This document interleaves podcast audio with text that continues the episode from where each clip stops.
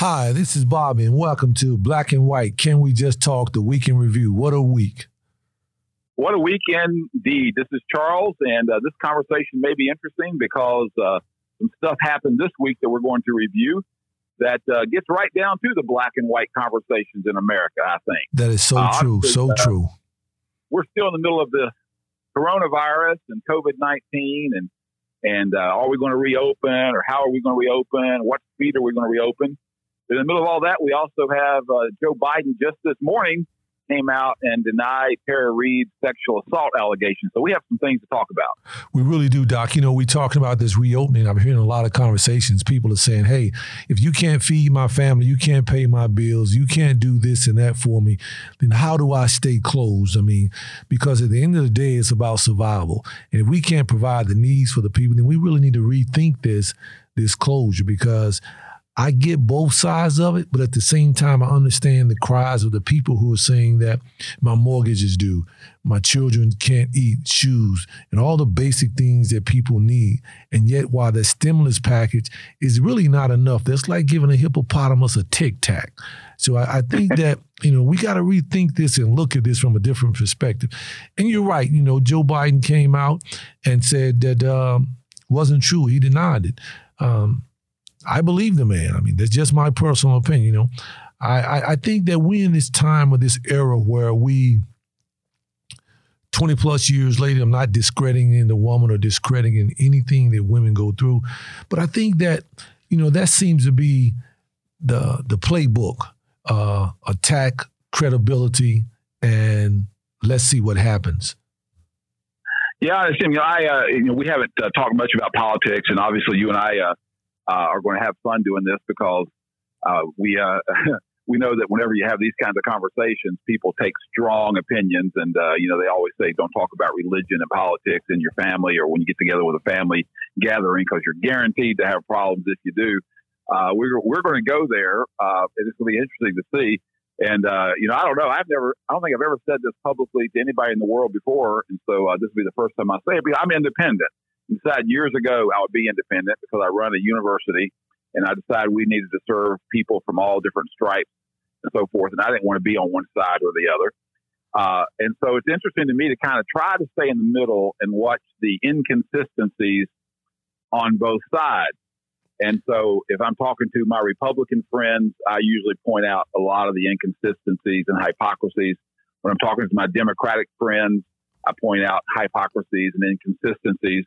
It's really easy to see when you step back and look at it from a distance. When you're in the middle of it on one side or the other, all you can see is you're right, they're wrong. Well, you know what, Doc, that sounds good. But here's what I say at the end of the day, right? If you go to a doctor and you're having heart pains, chest pains, and you're having some problems, you want an independent doctor, you want a Republican doctor, you want a Democratic doctor, you want a good doctor. Of course, you want a good doctor. The same things hold true. If I got a president of a university, I want a good president of a university. If I got a president of a country, I don't care if he's Republican, I don't care if he's Democrat, I don't care if he's independent. I want a good president. And I think that we allow titles to divide us. Well, you're a Democrat, you're a Republican, you're independent. That's great. Whatever you are, at the end of the day, you want the best person for the job. I want a guy that can serve all the people, regardless of what their race, color, who they side with, how they voted, RD, independent, opposed, whatever it may be. Because as long as we have this divide in our country, as long as we have this divide, you right, I'm wrong. No one has to be wrong. You believe what you believe based on your race, based on your raising, based on how you were raised, your experience, your exposure. Maybe a little of both. Yeah. And so I think that once we keep going down that rabbit hole, this is when the divide happens. You want a good president. So you remind me of the story that you and I will remember because we are of a certain age. But when Ronald Reagan got shot, I remember that day they threw him into his car and they rushed him off to the hospital. Exactly. And you know, Ronald Reagan had this. He was the king of the one-liners, and he gave a couple of them. So he's on a gurney, being rolled into the hospital, and he said, "I forgot to duck." You know, obviously referencing that he'd been in a lot of movies and he'd been a cowboy in movies or whatever. Right. But then the other thing he said when he got inside and before they could operate on him, and that thing barely missed vital organs. It'd been a couple inches over. He'd have been a dead man. But he looked up at the attending physician that was getting ready to do the surgery, and he said, "I hope you're a Republican." And the doctor said, who actually was a Democrat, the doctor said, "Today, Mr. President, we're all Republicans." And so it was interesting that at a moment of crisis, at a moment of, got to deal with this right now, it didn't matter. Those things didn't matter. It was a crisis, and it had to be solved right then. And so it's a humorous moment, but a realistic moment as well. That's true. So let me ask you this. Do you think that the coronavirus, COVID-19, when it takes someone's life, do you think it cares whether or not you're Republican, Democrat, Independent? Do you think so? No. Do you think that things that matter in life care about your race, color, creed? No. And I think that we as people have been, I don't want to say suckered or lured into these places of you go to your corner, I go to my corner, we draw this line in the sand. I think that's where we went wrong at. We made a left turn there and forgot that we're all a part of this journey together. We all are part of this storm. We may be experiencing different things in the storm, but we all are part of this. And it is clear if what has happened with this COVID-19 has not showed America that what affects one indirectly affects another person's directly. The virus that originated in another part of the world is now affecting people in all parts of the world. I mean, I had an interview with Dr. All, who is one of the leading experts in medicine in this area, in this region, and at Bowman Gray. And he and I were talking, and we were having a real in-depth conversation. And one of the things that he was sharing with me was very enlightening. It's talked about how this virus has exposed so many flaws or so many things or imperfections in our systems, in our medical systems, in everything. It basically caught us off guard. It basically caught us unprepared. But here's what I took from that is that every day in life, so many things are happening that show us that we're in this together, but yet we miss so many signs of it. We miss so many signs that here we are in the 21st century, in 2020, and we still have mentality of the 60s or the 50s, black, white divide. To me, that is crazy that we continuously think like that and constantly divide along party lines and things of that nature when people are dying, literally dying every day based on things like that. But here's the other part of that is that at some point in time, we've got to speak truth to power. And I say that because truth dictates the direction of history and dictates the direction of a country. The lies also dictate the direction and causes effect in a country. So we have to be careful what we put out into this atmosphere because it affects the direction of this country and how we stand on certain things, whether it's a lie or the truth becomes the standards. And ain't that amazing that a lie can become the standards? Well, it is. And the various different kinds of lies become the standards. And, you and I are having this conversation because we believe we can actually have an impact and bring things together. And even by discussing them, we have an opportunity to do that. But the power centers, that's not you and me. We're not sitting in those power centers up there and vying for top power and top money or whatever it is they vie for. But the inconsistency, I was looking at that this morning with Joe Biden and the Tara Reade accusation. And I was just sitting there thinking about the huge double standard between the ways the mainstream media covered the accusations of Brett Kavanaugh and the accusation from Christine Blasey Ford and the way they treated the accusation of Tara Reade against Joe Biden. I mean, the differences are stark. The differences in the story are different, very, very different. Christine Ford, there was not one person that corroborated her story. Not one other person on the planet remembered this so-called drunken teenage party or anything like it. No one from that time remembers Ford ever telling them about it or anything like it. But you have Tara Reade coming forward, and there are six different people. Interestingly, they're all Democrats. Tara Reade is a Democrat, and all the people that have come forward are Democrats. And they all say that back at the time, Tara told them about the assault from Joe Biden when it happened. So then I'm looking at some numbers. So CNN waited 24 days to cover this allegation of Tara Reade against Joe Biden. But by contrast, CNN published 700 articles about allegations against Brett Kavanaugh in the 19 days after it became public up until its confirmation. So think about that. 700, we're covering 700 against Brett Kavanaugh, one against Joe Biden. And then interestingly enough, it was CNN that had the tape of Tara Reade's mother calling into Larry King back at the very time when she says this happened. So Tara Reade's mom calls into Larry King and says, my daughter had the situation with a prominent senator. She's not sure what she should do, if she should take it to the press. No one has denied that that the mom is the one who called. It just seems to me that it's a huge double standard. You know, the New York Times, the Washington Times, other outlets, they've been silent for weeks. Doc, I can't believe you use that word double standard. I really can't. I mean, this country has functioned on double standards since the inception of it, Doc. I mean, that's for sure. Right. So if we're just going to be transparent and have what we call, as they say, real conversation, there has been so much double standard from the inception of this country. We can go back and give you every century of since we've been here, every decade since we've been here, and show you double standards. We can even start recently 4 years ago, right? So right, wrong, indifferent.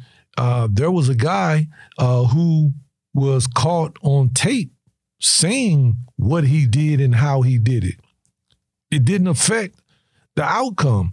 So what that told me was that if you can say it verbally, get caught recorded saying it, visually see you saying it, and yet you still go on without hesitation and win. I mean, what that says to me is that, well, we've come to a place in our country where we've got to do gut checks now. We really need to look in the mirror and see what are we doing or where are we headed? Because at the end of the day, eventually, it'll circle back around. You can't hide the truth forever. I mean, you mentioned truth a couple times, and you know where people get their information is really interesting to me. You know, and we live in a day where one person watches this group of news outlets, and this other group watches another group, and their truth is wherever this group says, and the other group's truth is wherever that group says.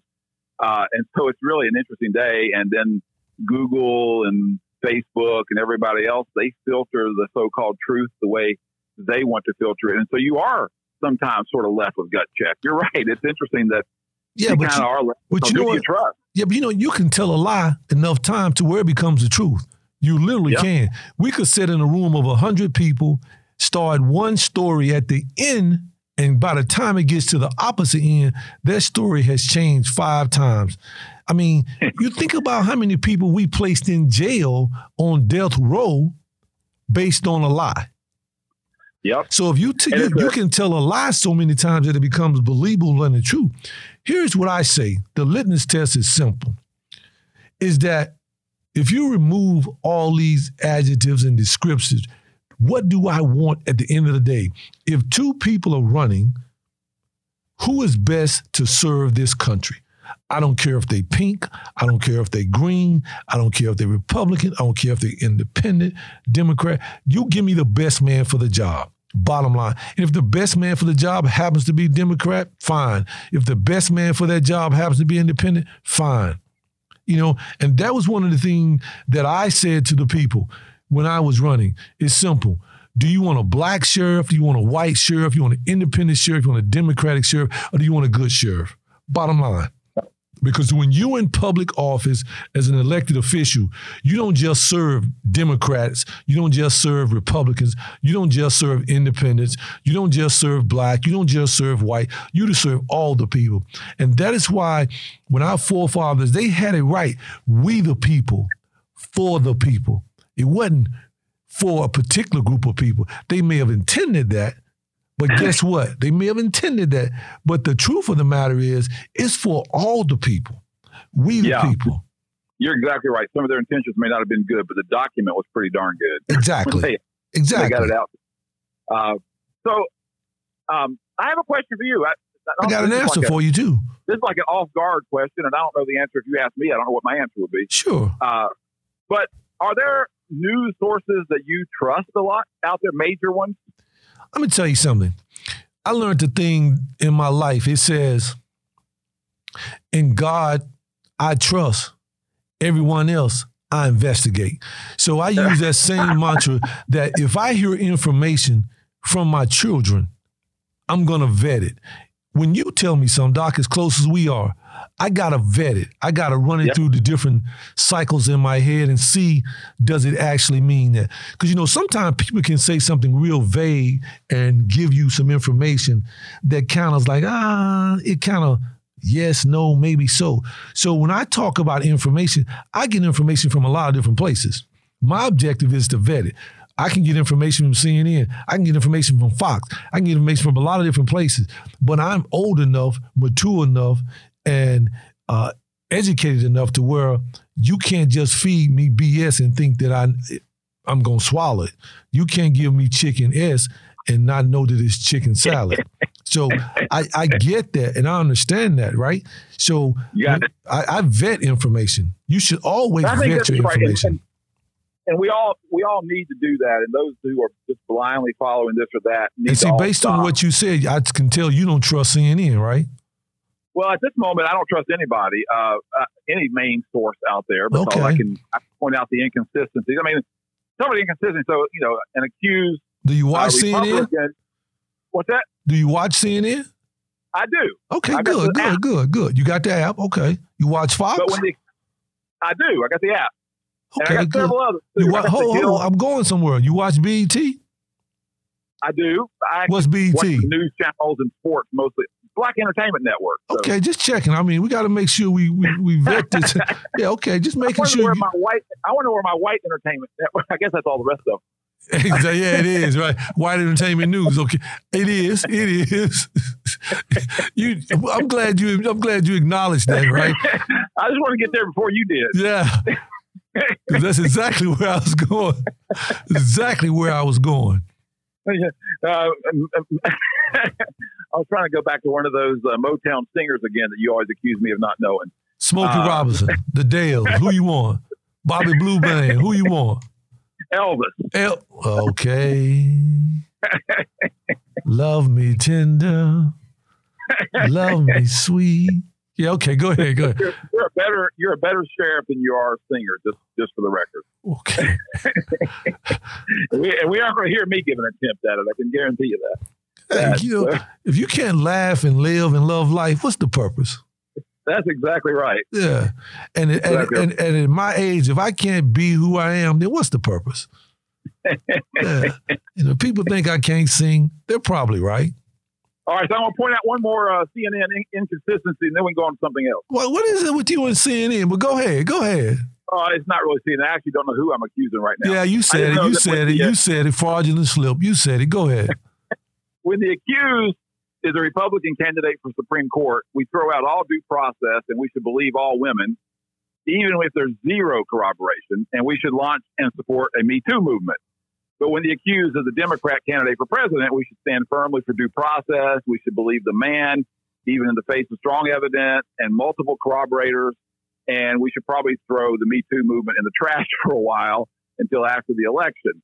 So I think it's because, you know, we have listeners out there, and I'll guarantee you that a lot of them are thinking that very thought. Man, this is the difference between the way we're treating Brett Kavanaugh and the way we're treating Joe Biden is so stark. It's so different. And you're pointing out, I think very, very appropriately, the millions of other inconsistencies that occur all the time. But this one's hot in the press, happening this very day.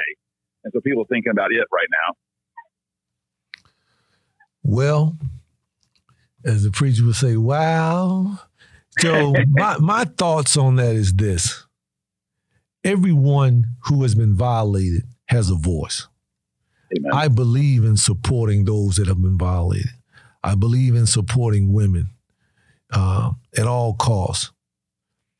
I just think that we need to go about this and let's vet the information. Let's do what we should do and figure this out. At the end of the day, you know, at the end of the day, I think you'd agree with me 100% on this. I don't know, but let me hear it. Like, our options are going to be down to bad versus worse, which is really, really sad to think about it.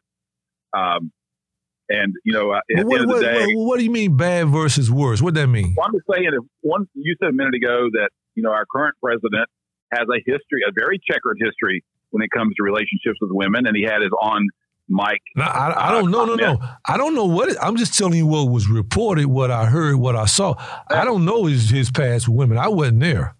I mean, so I don't know. Well, in both cases, we weren't there, but I guess it's going to be one person who's been accused, and you know, you really can't prove it, against another person who's been accused, and you really can't prove it. And so you're kind of down to your gut feeling and who do you like, and some of those kinds of things. Or maybe it's policy. Maybe it's just about which policies do you like more.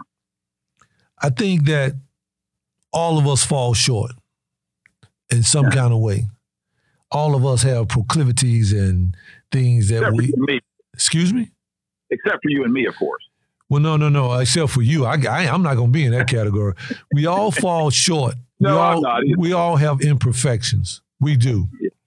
And I think that this day and time which we're living in is that let's find the most dirt we can on an individual and throw it up, and let's see what happens.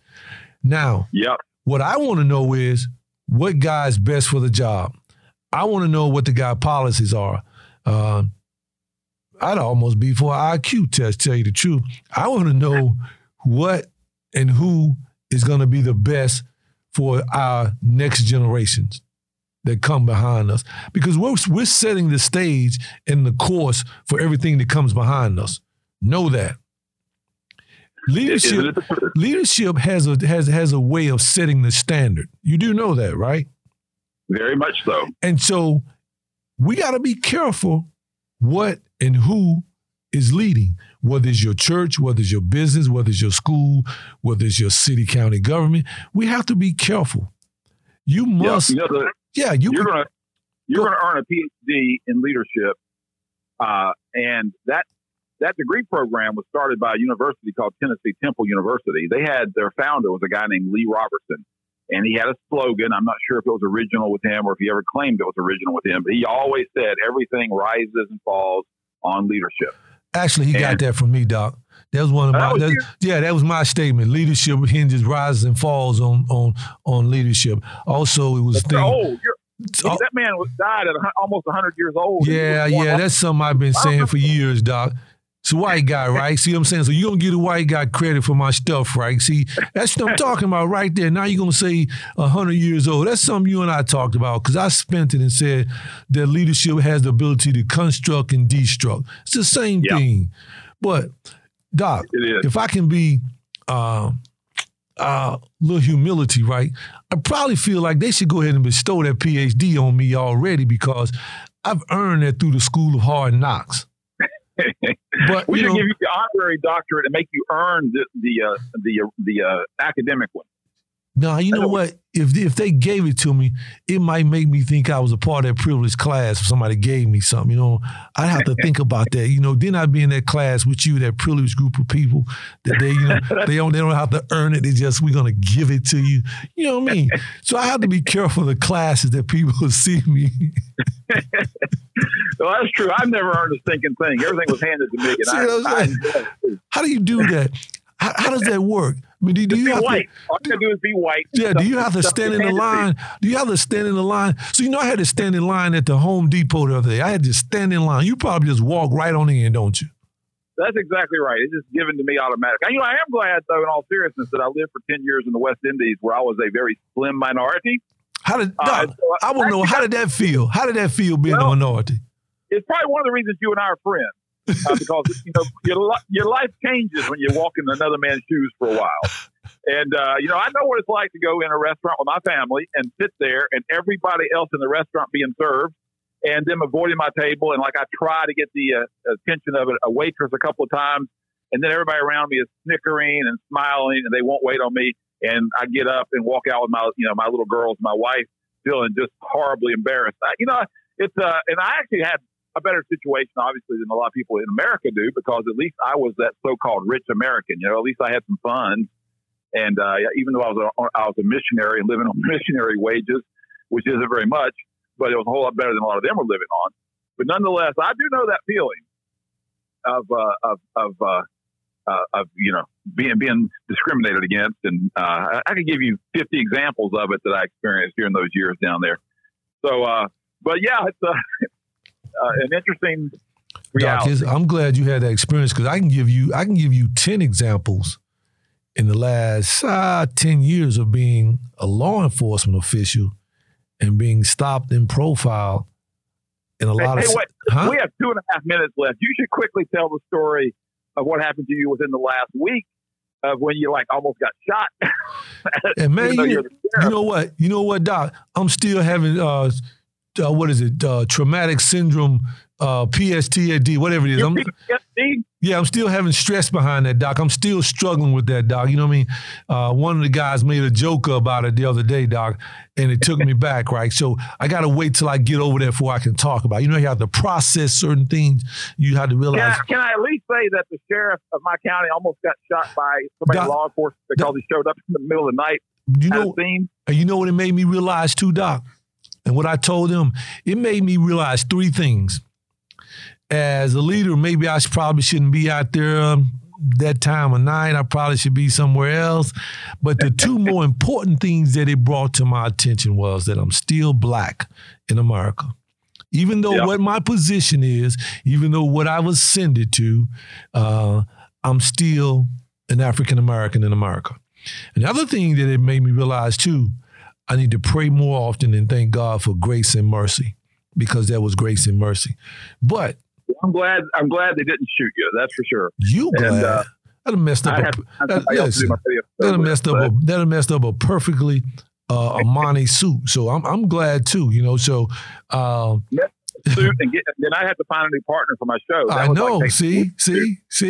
And you probably wouldn't have got an African American. You probably would have got another partner that looked like you, thought like you, wouldn't give you so much grief and flack. Right. I know. I hope our listeners appreciate sarcasm and don't believe that I actually believe half the things I said for the last 10 minutes. Yeah, it's true. Listen, if they need somebody to attest to that, I'll gladly sign off on it. Cause all right, well, our listening audience just went to zero this week, so we're going to have to look hard back next week. Sure. No. Hey, listen, we've got 20 seconds left. So what bring us together message do you have to end this thing off? End this thing off is that we got to remember, like I always say, we may be in different places in life, but we in this storm together, and we got to remember that. What directly affects one, indirectly affects one. We got to love each other, embrace each other's differences, and together we are stronger than we are as individuals. By this shall all men know that you are my disciples by your love one for another. This has been Black and White. Let's just talk.